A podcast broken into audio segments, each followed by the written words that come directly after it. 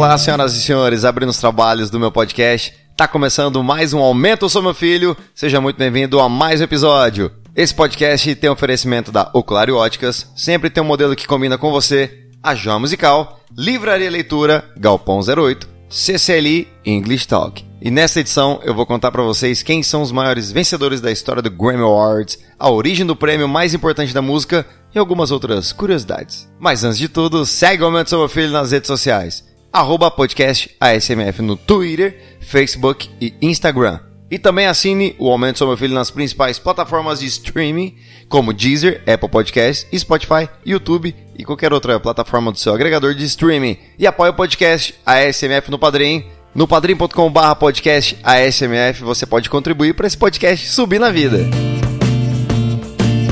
Muito bom estar de volta e poder gravar mais um episódio para vocês. Confesso que foram semanas muito difíceis por aqui, mas graças a Deus, tirando toda essa loucura de pandemia, coronavírus, eu tenho certeza que estamos todos agoniados, cheios de saudade das pessoas que a gente ama, porque mudamos completamente o jeito de viver, né? De viver a vida. Estamos trancados em casa, vivendo essa quarentena, cheio de novas regras, brigas daqui, política, muita coisa ruim acontecendo, mas tenho fé em Deus e eu tenho certeza que você também tem muita fé e acredita que dias melhores virão e que tudo isso vai passar e logo logo a gente vai poder dar aquele abraço na pessoa que a gente ama. Já são algumas semanas sem produzir um episódio, já estava cheio de saudade de apertar o REC e, e contar as histórias do mundo da música, já que estou impossibilitado de realizar as entrevistas no formato presencial, porque o podcast Aumenta o Som Meu Filho também está seguindo todas as recomendações da OMS, Organização Mundial da Saúde. Acredito que nos próximos episódios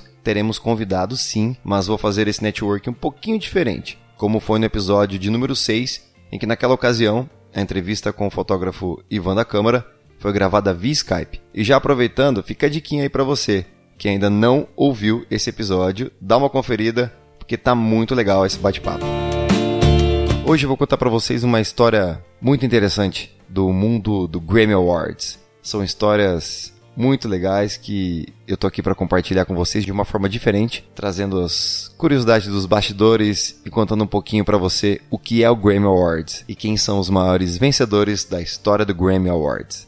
Em janeiro desse ano de 2020, o Grammy Awards chegou à 62ª edição no dia 26 de janeiro. O prêmio, que começou em 1959, é considerado o maior da indústria musical. O Oscar da música é realizado pela The Record Academy em Los Angeles, nos Estados Unidos, e acontece anualmente. Ao contrário da maioria das premiações musicais, como o VMA, por exemplo, a votação do Grammy não é popular. Ela é feita por membros e a junta diretória da National Academy of Record Arts and Science. A primeira cerimônia do Grammy aconteceu no dia 4 de maio de 1959 e a premiação existe há 62 anos. É exibida por muitos países, sempre obtendo uma grande audiência. O prêmio que os vencedores levam para casa é um troféu no formato de gramofone banhado a ouro. Foi inspirado nesse objeto que surgiu o nome do evento. A premiação busca homenagear e premiar os artistas, bandas, músicas, álbuns videoclipes, entre outros, que tiveram melhor excelência na produção, pouco importando o número de vendas ou alcance que as mesmas tiveram para receber o cobiçado Gramophone de ouro. Atualmente, o evento entrega 87 prêmios pelas categorias que incluem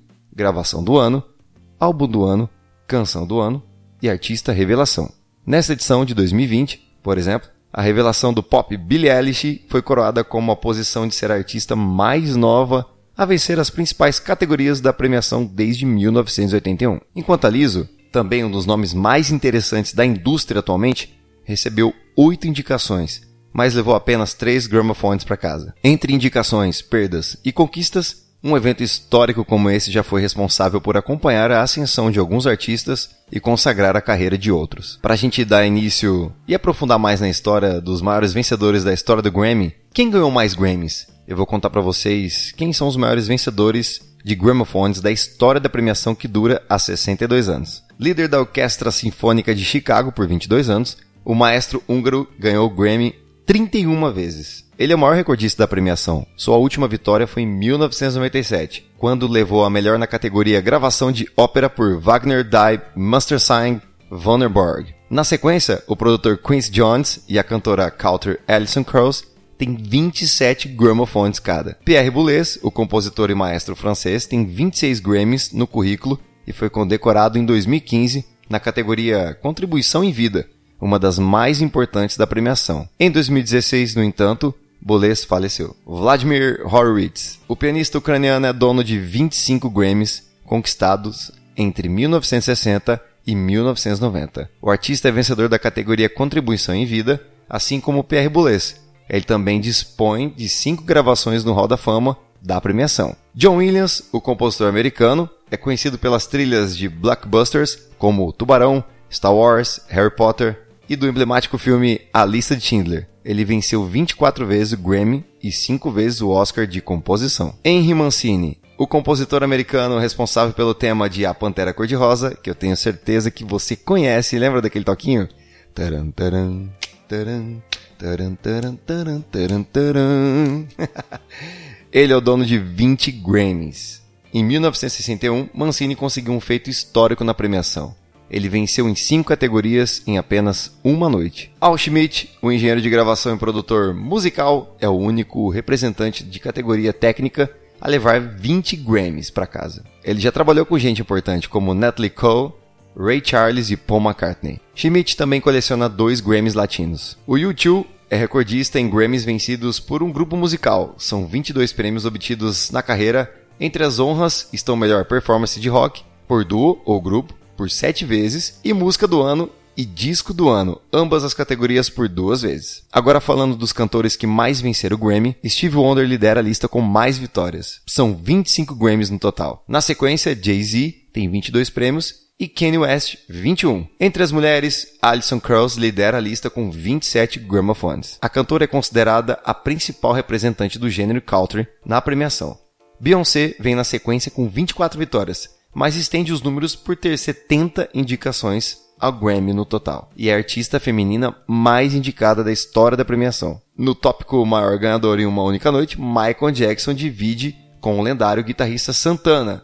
O rei do pop conseguiu o feito em 1984 e manteve o recorde isolado até 2000, quando Santana se igualou o número de vitórias. Indicado em 12 categorias, Jackson venceu 8, entre elas álbum do ano, melhor performance vocal pop masculina, gravação do ano melhor performance vocal de rock masculina e melhor música de Rare B. A marca de artista mais nova a ganhar pertencia a Taylor Swift, que ganhou a categoria de álbum do ano com Fearless aos 20 anos. Mas agora o recorde é do fenômeno do pop Billie Eilish, que ganhou as quatro principais categorias aos 18 anos com o disco de estreia When Will Fall Asleep, Where Do You Go? A artista se juntou a Paul Simon, Caroline King, Christopher Cross, Eric Clapton, Dixie Dix e Adele por levar os principais gramophones em uma única noite.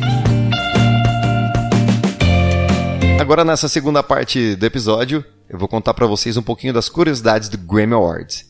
Indicados, mas sem prêmio.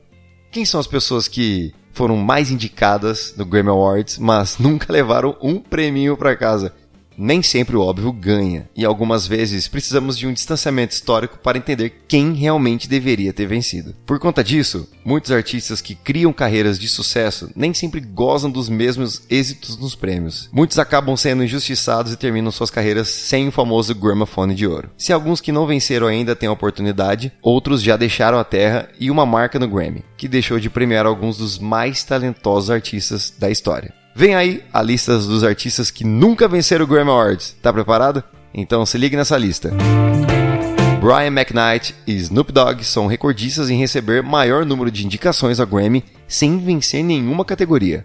Os dois estão empatados com 16 nomeações. Na sequência, Diane Ross, ela teve 12 indicações durante a carreira e até chegou a vencer o prêmio pelo conjunto da obra, ou seja, carreira. Mas essa categoria não é competitiva, é uma homenagem por tantos anos. Tupac, apesar de curta carreira de Tupac, o rapper recebeu seis indicações. Inclusive, perdeu Grammy para um companheiro de gravadora, Eminem, por seu single de lançamento My Name Is. E para você que chegou nessa parte do episódio, se estiver de pé, meu filho, pode se sentar porque vem aí o maior absurdo do Grammy Awards. Eu tenho certeza que é a maior injustiça da face da Terra, do mundo, do universo, enfim, difícil de acreditar. Mas a banda que era liderada por Fred Mercury não levou o gramofone dourado para casa. Eles até chegaram a ser nomeados em 1976 por Bohemian Rhapsody e de novo em 1980 por Another One Beats The Dust, mas prêmio que é bom nada. Perderam os prêmios para Bob Seger e Chicago. Não precisamos de mais explicações, né? Meu Deus do céu. Como pode, né? Fred Mercury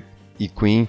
Queen merecia pelo menos um gramofone na vida, na história dessa banda tão marcante na voz desse fenômeno que foi Fred Mercury. Em 2018, muito por conta da cinebiografia do conjunto, foram agraciados com o Grammy honorário. Digamos assim, um prêmio de consolação, né? Tá de sacanagem, né? Mais uma injustiça e se não fosse bizarro o suficiente, Jimi Hendrix só ter sido indicado uma vez na história, a nomeação veio por conta de sua interpretação do hino americano. Bob Marley também está na lista dos artistas que nunca levaram para casa o gramophone. Os primeiros Grammys dedicados ao reggae foram entregues em 1985, quatro anos após a sua morte. Ao menos seus filhos honraram o nome do pai. Zig e Stephen têm oito Grammys cada, enquanto Damian, Cedello e Sharon têm três em suas prateleiras.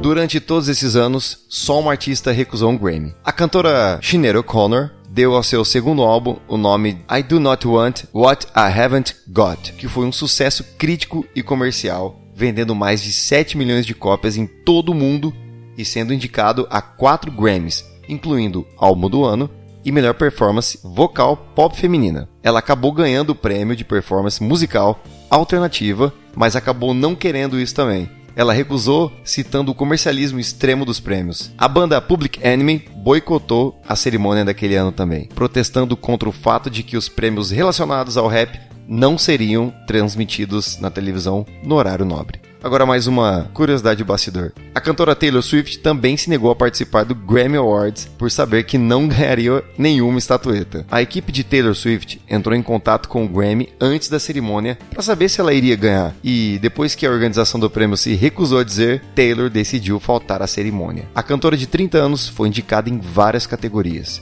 incluindo a cobiçada Música do Ano, mas ela queria saber que havia conseguido vencer antes de decidir se iria participar. De acordo com o tabloide Page Six, relatou que a equipe de Taylor Swift foi informada de que os vencedores não são conhecidos por aqueles que planejam o evento e que as regras não seriam burladas para que Taylor recebesse um aviso. Com isso, Taylor decidiu não comparecer e Billie Eilish acabou vencendo quase tudo. Passou o rodo. Uma fonte disse ao jornal, aspas, Sua equipe ligou e queria ter certeza de que ela venceria o Grammy. Embora não fosse uma demanda explícita, eles certamente estavam pescando para descobrir se Taylor era uma das vencedoras. Ficou entendido na conversa que, se ela não iria ganhar, ela não iria ao Grammy. Outra fonte disse, aspas, é amplamente conhecido no setor que a equipe de Swift ligou para descobrir se ela iria ganhar um Grammy. Eles não disseram a ela, então ela não foi. Não é incomum um artista querer saber.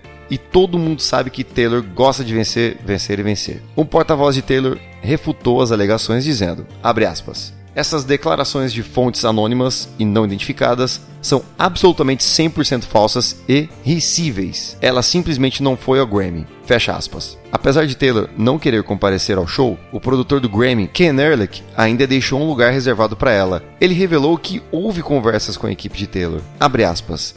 Uma de suas representantes ligou e disse, especificamente, que ela queria fazer o show por mim. Então não foi confirmado. Eu realmente não tenho liberdade de explicar porque ela não confirmou. Mas eu entendi o raciocínio dela. Vamos apenas dizer isso. Fecha aspas.